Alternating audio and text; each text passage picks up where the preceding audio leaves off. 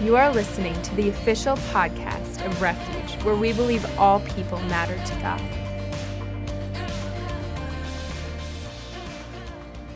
Well, it, it really is an honor to stand before you, and, and I'm always grateful uh, for the privilege to be able to speak to you from the Word of God. And uh, this morning, I believe that uh, we are embarking on a message that is so crucial to every human being on this planet when we talk about forgiveness. And I, I just wanted to share a couple of things to make you aware of. Uh, this month, uh, we are invited and participating at family camp at Green Lake. It's actually occurring uh, June 22nd through the 26th. And my former, formal pastor, former pastor, Bobby Yandian, will be one of the speakers, along with Dr. Mark Barkley. And so uh, Pastor Yandian is from Tulsa. He recently resigned his church, turned it over to his son, and now is traveling. And so it will be great to be able to sit under his teaching once again. But uh, if you are interested, you can even just come by for an evening service, but there's morning and evening sessions throughout the week. Uh, if you need information, the best is to talk to Pastor Deb, my wife. She'll be at the uh, Welcome Center after service and give you more details if you're interested in attending that. Uh, turning points. Uh, Dr. Colton did a great job talking about that during the announcements this morning, but really, I want to put a little plug in to encourage everyone to become involved in a turning point. If you haven't picked up this information sheet, this will tell you actually what's happening in the form of turning points. And really, turning points are small groups where we can connect uh, as believers, where we can connect and build relationships as we just build community together. Because uh, refuge life as, as a church isn't just coming here Sunday mornings but it's involvement in each other's lives throughout the week. And there's different ways we can do that. So we encourage you to do that, whether it's uh, on the list here, there's intercessory prayer. That's on Tuesday night. If you have personal prayer needs, you want to come and join your faith with us as a body of believers to pray, uh, that's a place to be. We have women D groups. A D group is a discipleship group, and we have men's D groups. That's where we can come and really find out what it means to be a disciple and how can we make disciples. Uh, there's another uh, new one that we're starting, which I think is really great. It's called the Bible Study Hall Discussion. And this will be kind of a Q&A. Maybe you're reading something in the Bible and you come across something, you say, this doesn't make sense. Well, you can come to this small group and we'll discuss that. We'll talk about that. And uh, Tim Kleiner, he's a Rhema Bible Training Center graduate, Rhema Bible College. He'll be there with myself, and we'll maybe help guide you through some of those difficult questions or things that you see in the scripture. Uh, there's also the battlefield of the mind, which is uh, seems to be an ongoing, a small group because just popular by demand sort of thing. Uh, a great opportunity for you to understand the importance of dealing with this mind. And because we have some mental issues, it's mainly our thoughts that take us in the wrong direction often. And so, this really, I believe, would be a great place just to get a good foundation in the Word of God to understand how to get your thoughts in line with the Word of God. And there's other ones. There's a, a, a men's Bible study that meets every Saturday morning. A great opportunity for you men to come together, and uh, we encourage that. And then th- there's others. There's many. So I'm not going to take any more time, but I do want to encourage you to connect. Uh, earlier this year, we discontinued a midweek service with the intent to establish small groups for us to connect as a body. All right. Well, one other thing I just wanted to mention I want to give a big thank you for those that have been helping with the carpet renovation project at the training center, Stevens Point Christian Academy back here. We've had people uh, pulling up carpet, moving stuff out of rooms uh, to prepare the rooms so the carpet installers could come. And uh, the, actually, it's complete. And maybe Heidi could unlock the school if you want to walk over there and take a look at the finished project. There's still things kind of in rooms because when you recarpet a whole building, how many of you know there's a lot of stuff to move? So you move stuff from one room to another, then you carpet that, and So we had a lot of volunteers working a lot of hours this past week. So I just want to say thank you for your service and in helping us in, in that effort. And we're very blessed because a couple of years ago we had an estimate to replace the carpet, and it was like 24,000 in that price range.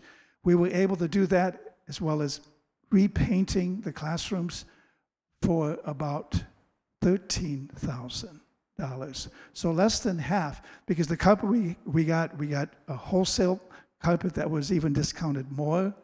So uh, we have high quality carpet at the right price. And then the carpet installers, uh, I, we met briefly yesterday as they were wrapping things up, and, and he gave us a 20% discount on his normal charge for installation. And, and God just moved on his heart to do that. He didn't have to do that. He carpeted the office rooms at no charge. So we've been blessed. You know, you've heard me say when everyone does their part, every need is met. And, and so we just want to present this opportunity. If, if you want to be a blessing to help with that, uh, that would be great um, so that we can uh, pay for it. Amen. Hallelujah. All right. Well, you ready for some humor? Uh, just a little humor this morning? I, I don't know. Maybe I should skip this part. Uh, when everyone's coming your way, you might just be in the wrong lane. Have you ever driven the wrong way on the one way street? That's a pretty scary thing to do because everything's coming your way and uh, you just might need to turn around real quick. But uh, I have to tell you a little story about this little girl that had noticed um, that there were a couple of white hairs um, coming out of her mom's brunette hairdo. And, and she noticed that. She says, Mommy, why do you have these white hairs? These a few white hairs uh, coming out of your head. And she said, You know, those white hairs are there because every time you make me cry, every time you're disobedient, I get one of those white hairs. She paused for a moment and she thought, is, is this what kids do to their parents? I said, Yeah, that's what little girls do to their mommies. And she said, Oh, I feel so sorry for grandma.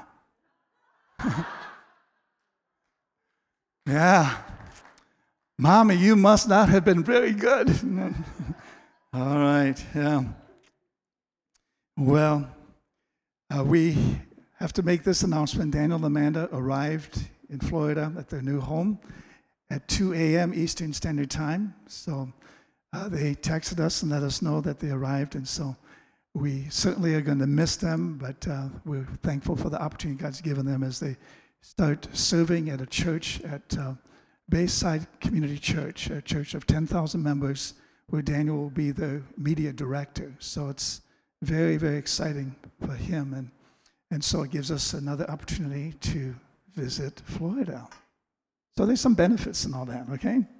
All right.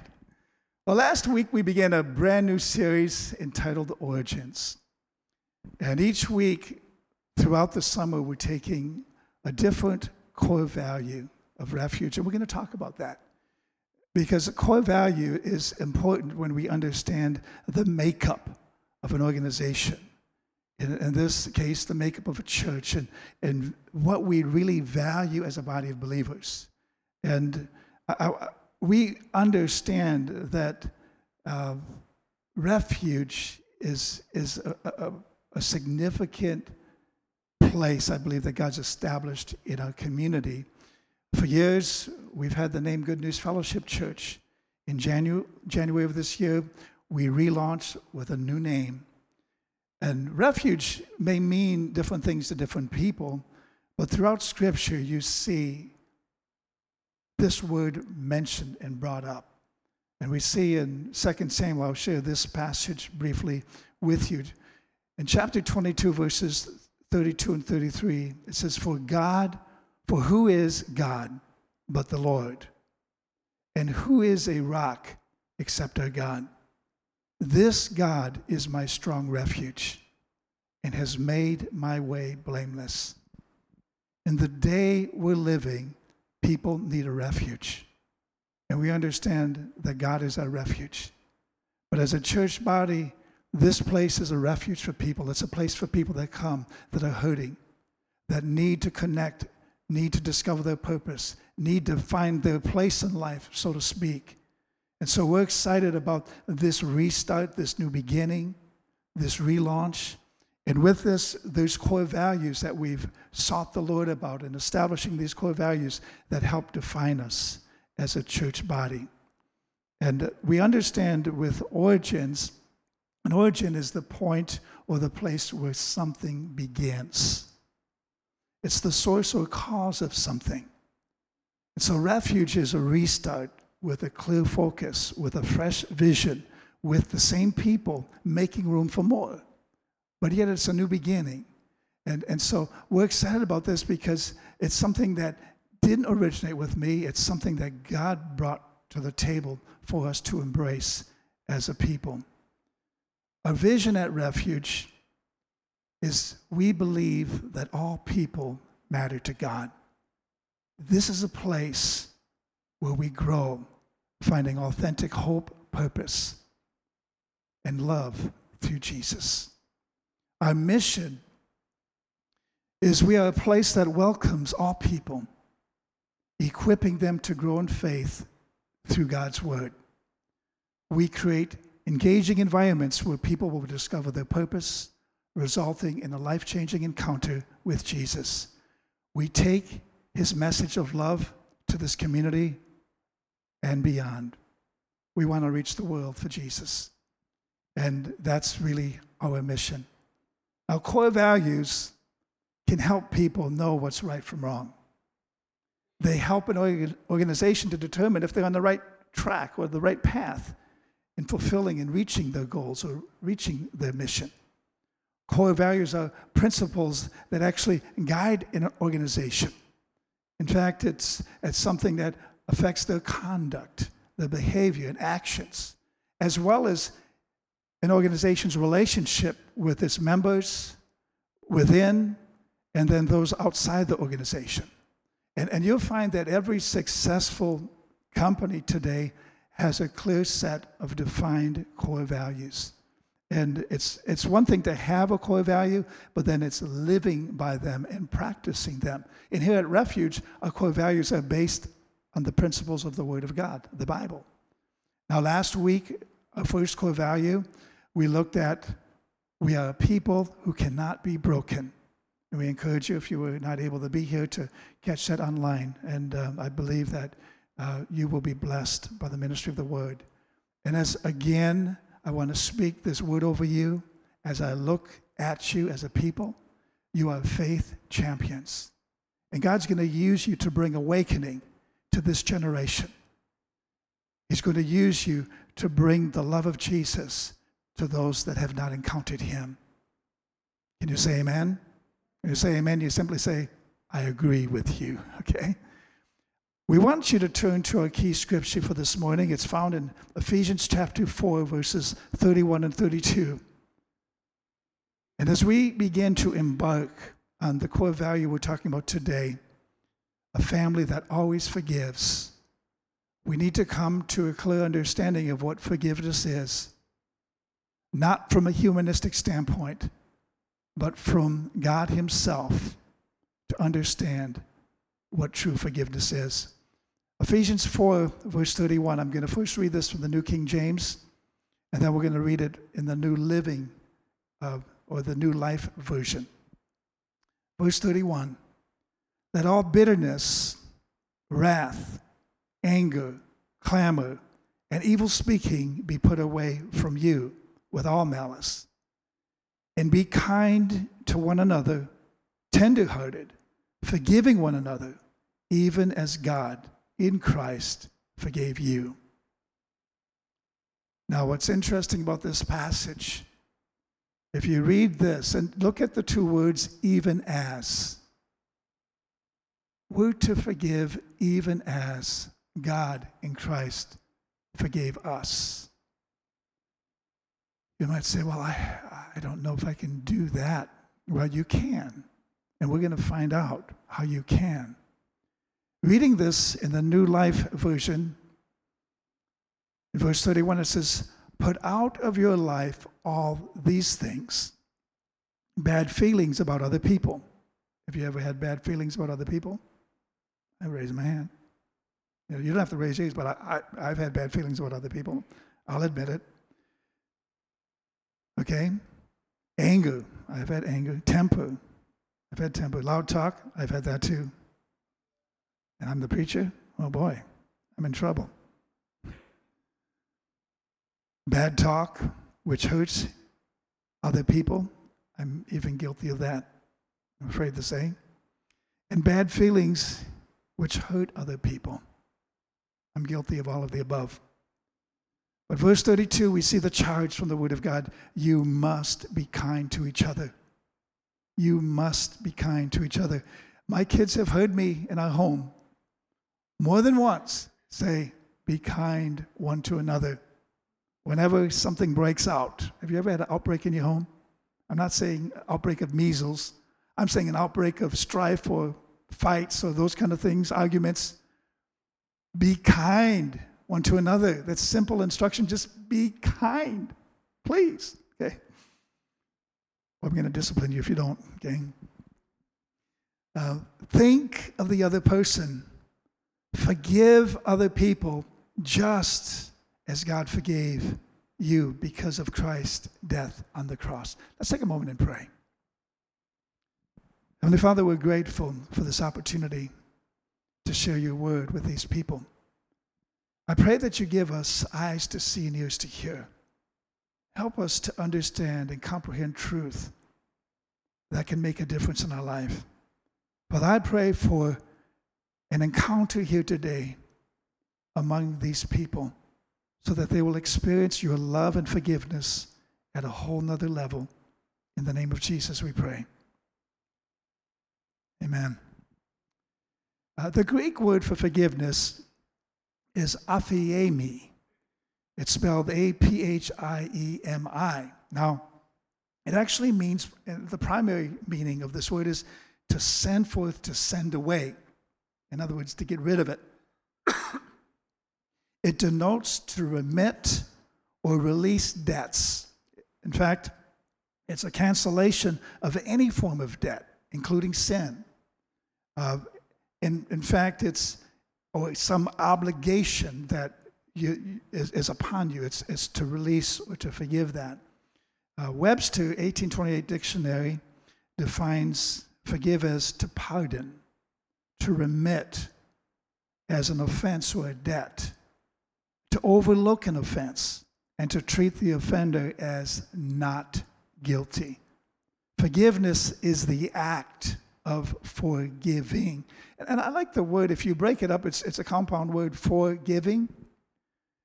Uh, if you have unforgiveness towards someone, it paralyzes you from being able to give to that person.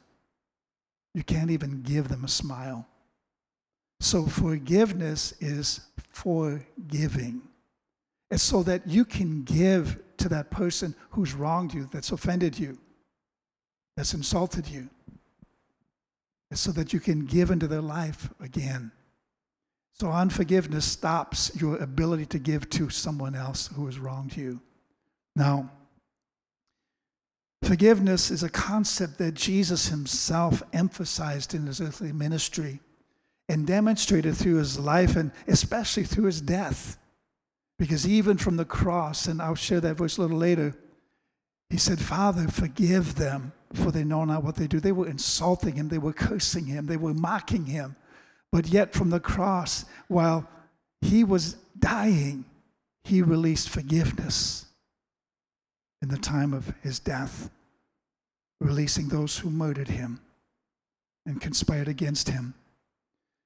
Now, Jesus commanded us to love as he loves and to forgive as he forgives. Now, you might say that's impossible because I'm not Jesus, I'm not God. How can I love as he loves? How can I forgive as he forgives? We see in John chapter 13, verses 34 and 35, Jesus gives a new commandment. And this is the commandment that we must live by. In fact, you know, if you live by the commandment Jesus gave, it really covers the 10 in the Old Testament. And let's look at it here in first or John 13, 34 and 35 says, A new commandment I give to you, that you love one another as I have loved you, that you also love one another. By this, all will know that you are my disciples if you have love for one another. Now, see, this is the key to knowing if you're a true disciple of Jesus. If you have love for each other. Now, the sad thing is, so many churches, there's, there's all these things going on because of the frailty of, of, of human humanness. We get in these skirmishes, these arguments, because we haven't observed this commandment. Now, you need to understand that when Jesus gives a commandment, with that commandment comes the ability, the empowerment to fulfill what he just told you to do.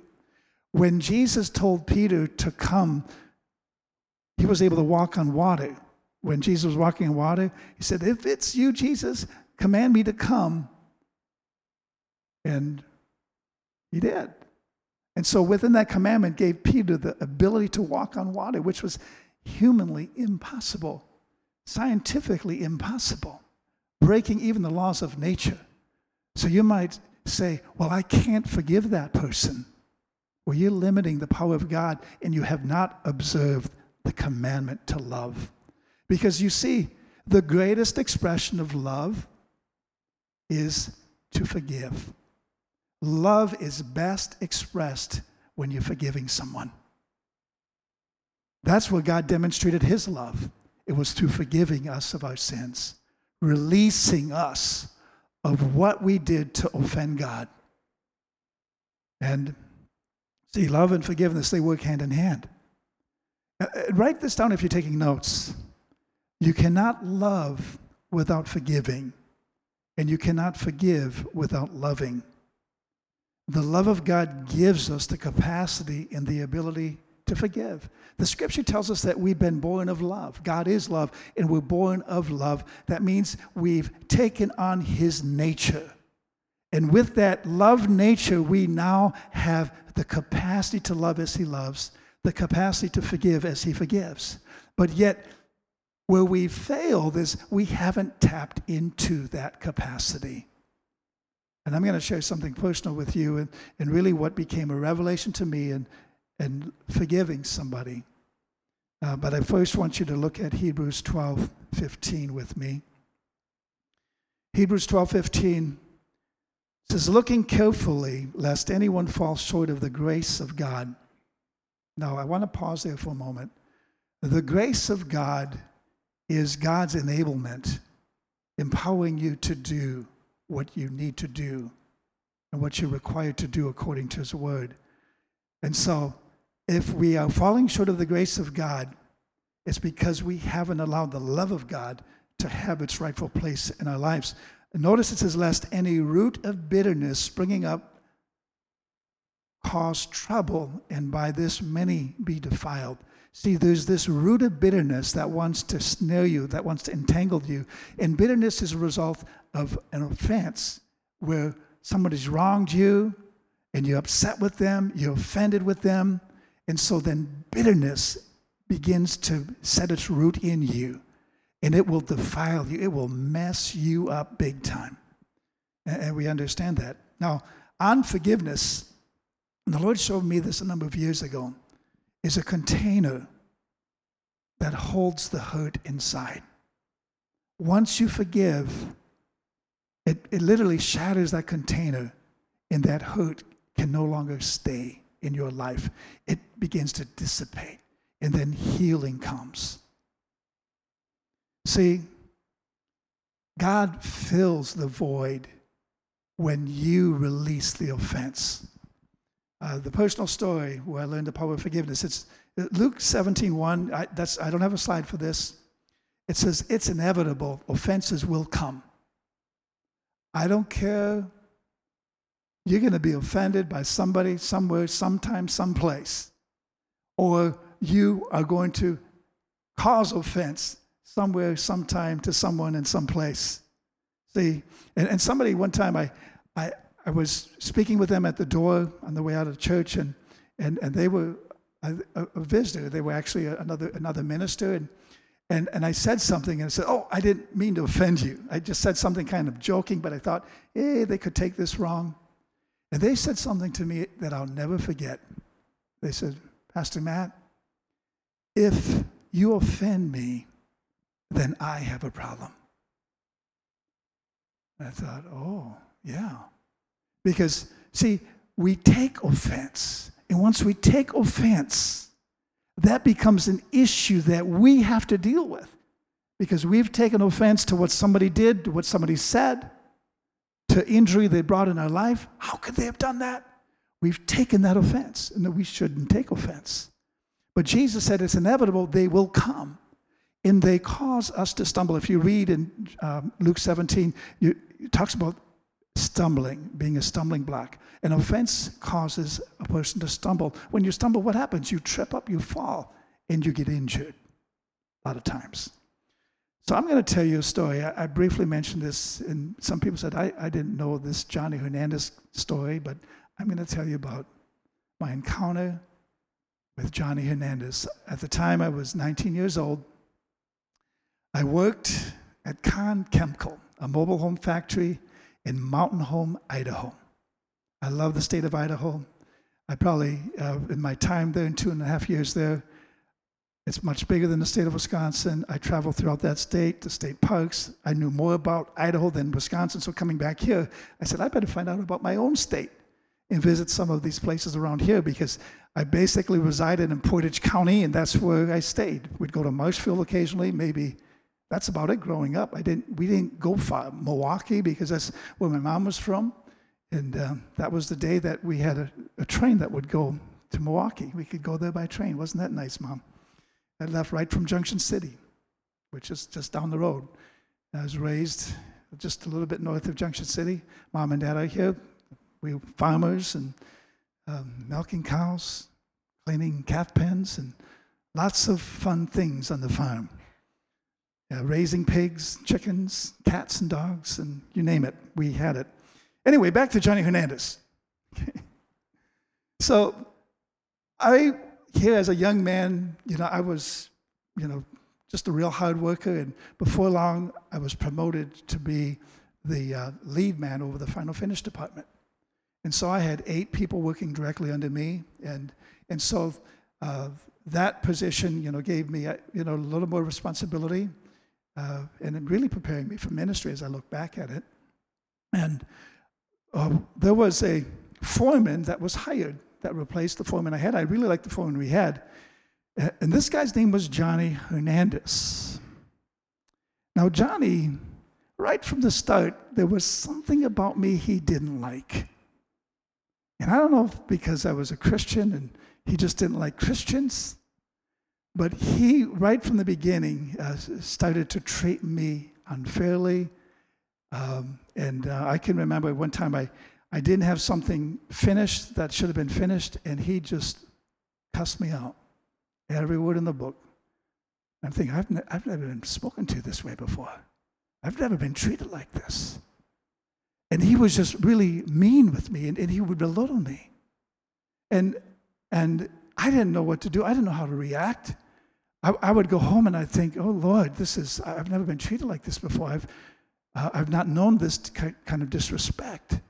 And so, um, and as, as we were uh, going along, I'll tell you this one story.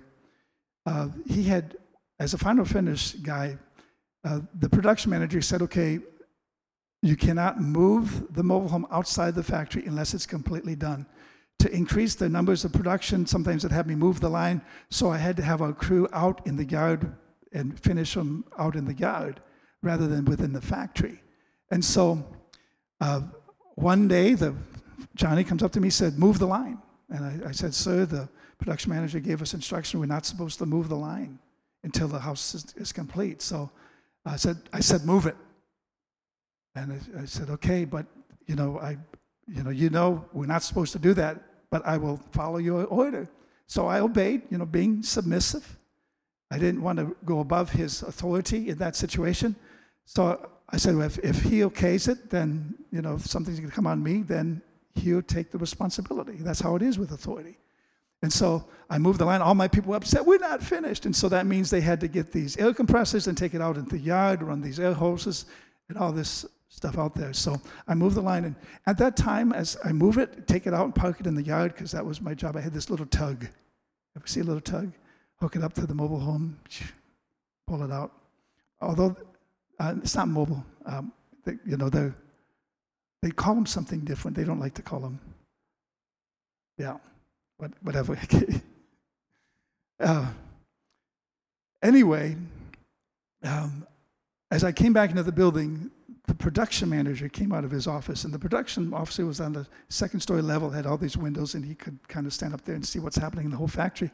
So he comes down, and he says, Why was that line moved? Was that house finished? He says, No. So he addresses the foreman, and then he called me into the meeting.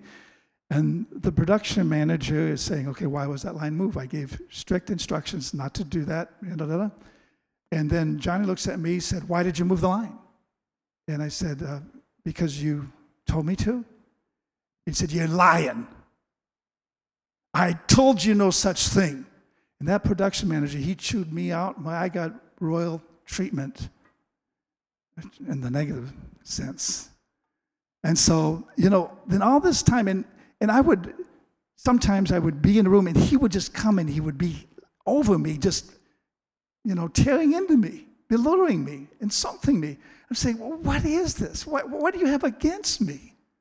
And then one morning, um, I had I went in early because I was supposed to stay late and I didn't want to stay late. I said I'll slip in there early and finish up a job that I had to do. And so I slip in early, and he is waiting in the mobile home, like this was supposed to be done last night. I says, I know, sir, but I thought I'd come in early and take care of it this morning. So that's it, you're fired. You're firing me? And then I just said to him, Well, so I have to tell you something. I have to back up. Um, well, yeah, this, they fired me. And so then I'm thinking, okay, I, this is a Friday, and I'm all through the day. I'm thinking, okay, what am I going to do? I got to find another job. Da, da, da. I was going to finish out this day, get my severance pay. So it was payday. So I got one check. I didn't have my severance check. So I go up to the production office, and, and Johnny's sitting there smoking a cigarette, and you know, sitting back. He looks at me. What are you doing up here? I said, um, I didn't get my severance check. Just get out of here. I'll see you Monday. And I said, does that mean I'm not fired? I said, get out of here. See you Monday. Okay, well, I said, well, praise God, I got my job. You know, but I went home after that and I, I had to tell the Lord, Lord, I have to be honest with you, I hate this man. And, and you know, it was, it was something because I knew it was wrong to hate. But I had these feelings of hatred, bitterness, resentment. I couldn't stand them. You know, I would think of things that, bad things that would happen to him. Oh, Lord, let this happen to him and fire from heaven come on him, whatever. Let him get run over by a semi, Lord, something. Get, take care of this guy. But I got on my face before God and I acknowledged, Lord, I can't deal with this. And I asked the Lord to give me his love for Johnny so I could see him through God's eyes. And something happened in my heart. In that moment, God supernaturally gave me his love for Johnny. The bitterness, the resentment for anything he had done to me, it just kind of went away. The very next morning, you know, I see Johnny, face him every day. I look so forward to that. There's Johnny. I looked at him, and this time I wasn't full of bitterness, resentment, or hatred. I looked at him and I saw him with the love of Jesus. And, and I didn't plan on saying this, but these words came out of my mouth because he cursed me right away. You lot of no good for nothing.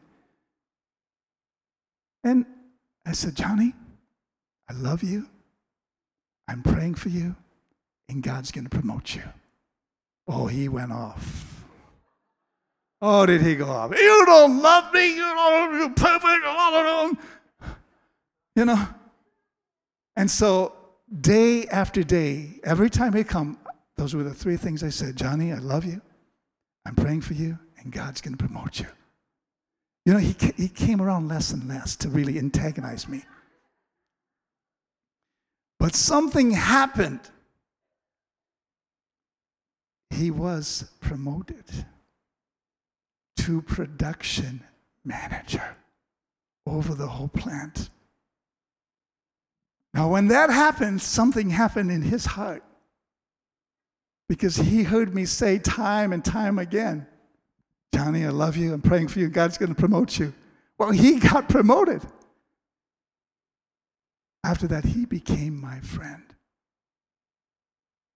And I actually had the opportunity to share the gospel with him, go into his home. He invited me to his home, and I began to build a relationship during the time that I knew him because then I had left and moved back to Wisconsin. I don't know that he had accepted Jesus, but I, I believe today that he is a believer because some, God sent somebody else across his pathway. But in that experience with Johnny Hernandez, I learned the power of forgiveness. That I didn't have to be under this oppression, this hurt, this anguish, but the love of God was greater than any offense. Real quickly, I want to share with you uh, a number of years ago, there were two women that were in love with one man.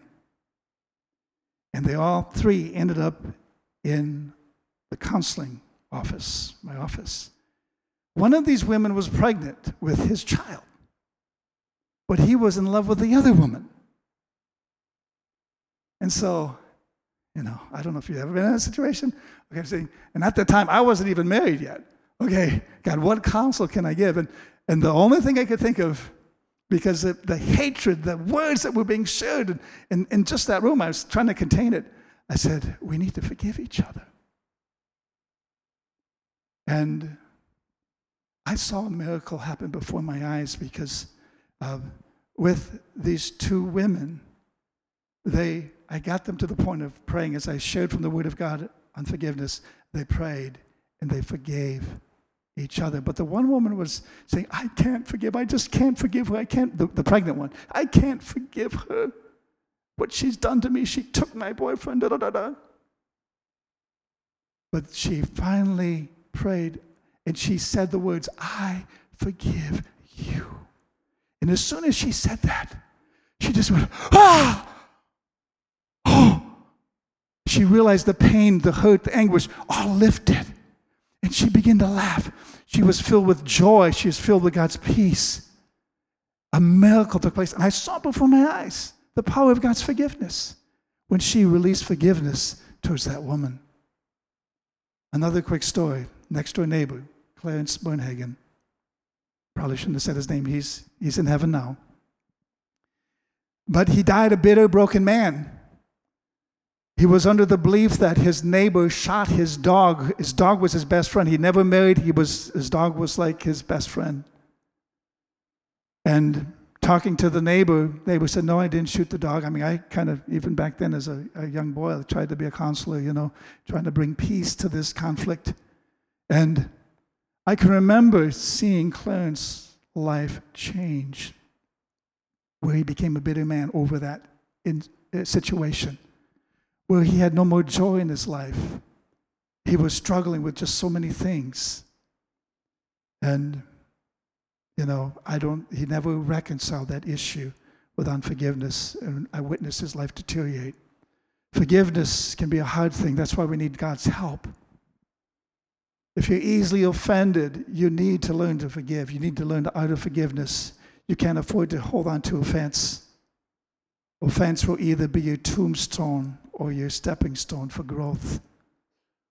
We grow by dealing with offense. Forgiveness is not based on a feeling, but a quality decision to forgive. You might say, I don't feel like I can do it. No, it's not a feeling, it's a decision, it's a choice. And once you make that choice, the feelings will come into proper alignment.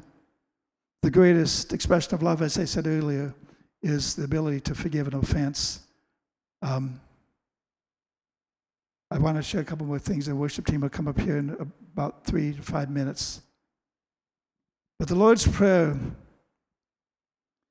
and, and something I've learned from the Lord's Prayer is to choose each day to walk in the love of God. And that means each day I need to choose to release every offense and every offender. So that even when offense comes, I'm already positioned and poised to release that offense. Matthew 6:12 and forgive us our sins as we have forgiven those who sin against us. Matthew 6:12 Forgive us our sins as we have forgiven, past tense, those who sin against us. See, in a sense, your forgiveness is conditional upon you forgiving others. We forgive because God forgave us. We forgive, otherwise, resentment will become a self torch in our life. We forgive because we need forgiveness every day. We forgive because it's a commandment. We forgive because we have the capacity to forgive because we're born of God. See, as a family at Refuge that always forgives, what does that mean for us as a church? It means that we'll see beyond the offenses. It means that we refuse to take offense because it's so easy to be, offense, be offended, but don't take offense. It means that we guard our hearts from bitterness, resentment, envy, and strife. We endeavor to get along. It's worth whatever it takes. It's understanding that forgiveness is an act of strength. It means that we will not only receive forgiveness, but we will release forgiveness. You have to be willing to forgive yourself. Matthew 6:15 says, "But if you do not forgive men their trespasses, neither will your heavenly Father forgive you your trespasses." That's serious, folks. That's serious, folks. Worship team, come on up. We see the story in Matthew 18.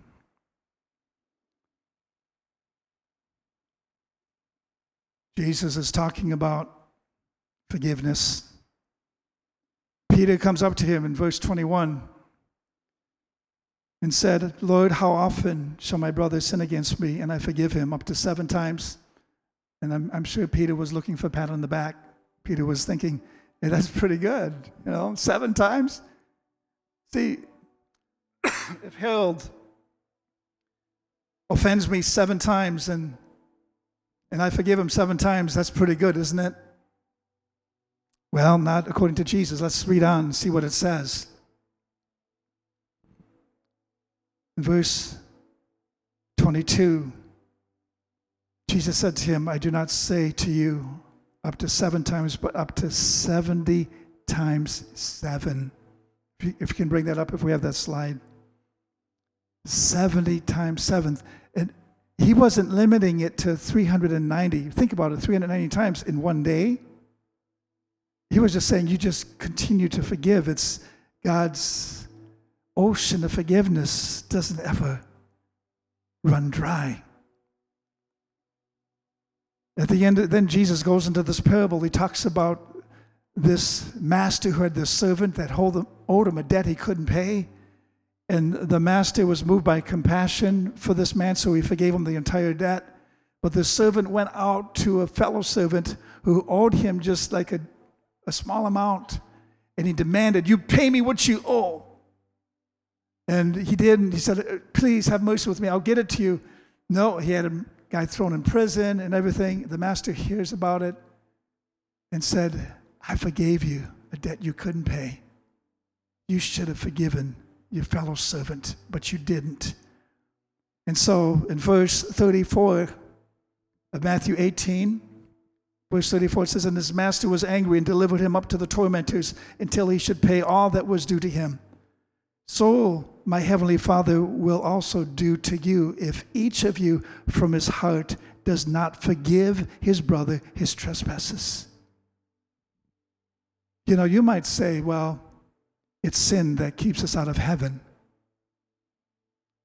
Well, unforgiveness could keep you out of heaven too.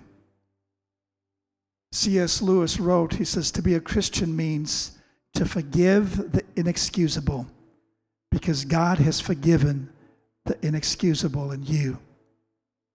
Beverly Flanigan wrote, Once forgiveness begins, dreams can be rebuilt. How many dreams have been destroyed because of unforgiveness?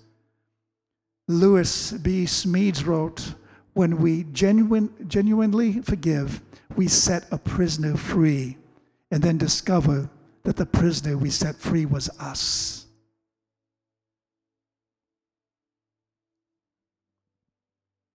Mark 11, 25 and 26, it says, So when you stand praying, if you have anything against anyone, this is a serious verse, folks, forgive him. That your Father in heaven may also forgive you your trespasses. But if you do not forgive, neither will your Father in heaven forgive your trespasses. Unforgiveness is the number one reason why we don't receive from God or get answers to prayer. Forgiveness is an unnatural act, it's, it's supernatural. It's the greatest gift we can receive, it's the greatest gift we can give. Forgiveness may not be easy, but it's necessary if we're going to live this life in Christ. In Colossians 1:14, and this is for every one of us, we have redemption through his blood, the forgiveness of sins. See, Jesus laying down his own life for our sins is the truest example of how we should forgive others. And the reward of forgiveness is great. Jesus forgave from the cross. You need to forgive from where you are. And I want to extend to you an opportunity to receive Jesus as the Lord of your life. Maybe you have gone to church, maybe you believe in God, but have you really accepted Jesus as your Lord and Savior? Have you really received His forgiveness for your sins and you know it? See, I believe you can know that you've been forgiven. When you receive Jesus as your Lord and Savior, you can know that you've been forgiven. You can understand and have that revelation. And then you can also know that you can forgive others and release them and not carry the pain and the hurt of, of what they've done to wrong you. If you're here today and you say, Pastor, I don't know that if I were to die today, that my life is right with God. I want to pray for you. And, and at the end of the service, when we dismiss, there'll be a prayer team up here. And they're going to be available to pray for anybody that needs prayer for anything. And I want to encourage you don't ever feel ashamed to step to the front to receive prayer. If you need prayer, God's going to meet you, He's going to help you. And we want to be a part of, of the miracle that God's going to do in your life. We have some very godly men and women of God that would pray for you without judging you, without condemning you. And then, secondly, we want to talk about this area of unforgiveness. Maybe there's somebody that you haven't forgiven. Maybe you've been through a divorce and it's a former spouse. Maybe it's a brother or sister. Maybe it's a parent. Maybe it's a child. Maybe it's a coworker. Maybe it's a boss, like I had a Johnny whoever it is, do not hang on to that unforgiveness. Do not hold that resentment. Do not hold that offense. Let it go. Forgive and release. The greatest redemptive stories that we'll ever hear or even read about are stories of forgiveness. And to see the outcome of what happens when we forgive. And when we re- receive forgiveness, you might say, Well, I will forgive them when they ask me to forgive them. No, it doesn't work that way. Whether they ask or whether they even deserve it, no, you forgive them. But see, sometimes we say, well, if I forgive them, then I have to trust them. No, trust is something different. We set that aside because to trust somebody, they have to prove themselves trustworthy. So just because you forgive, that doesn't mean you automatically have to trust them and say, okay, you know, here, you're back in my life. They may not be back in your life right away. But when forgiveness runs its course, the relationship will be restored. I promise you that. Let's bow our heads today.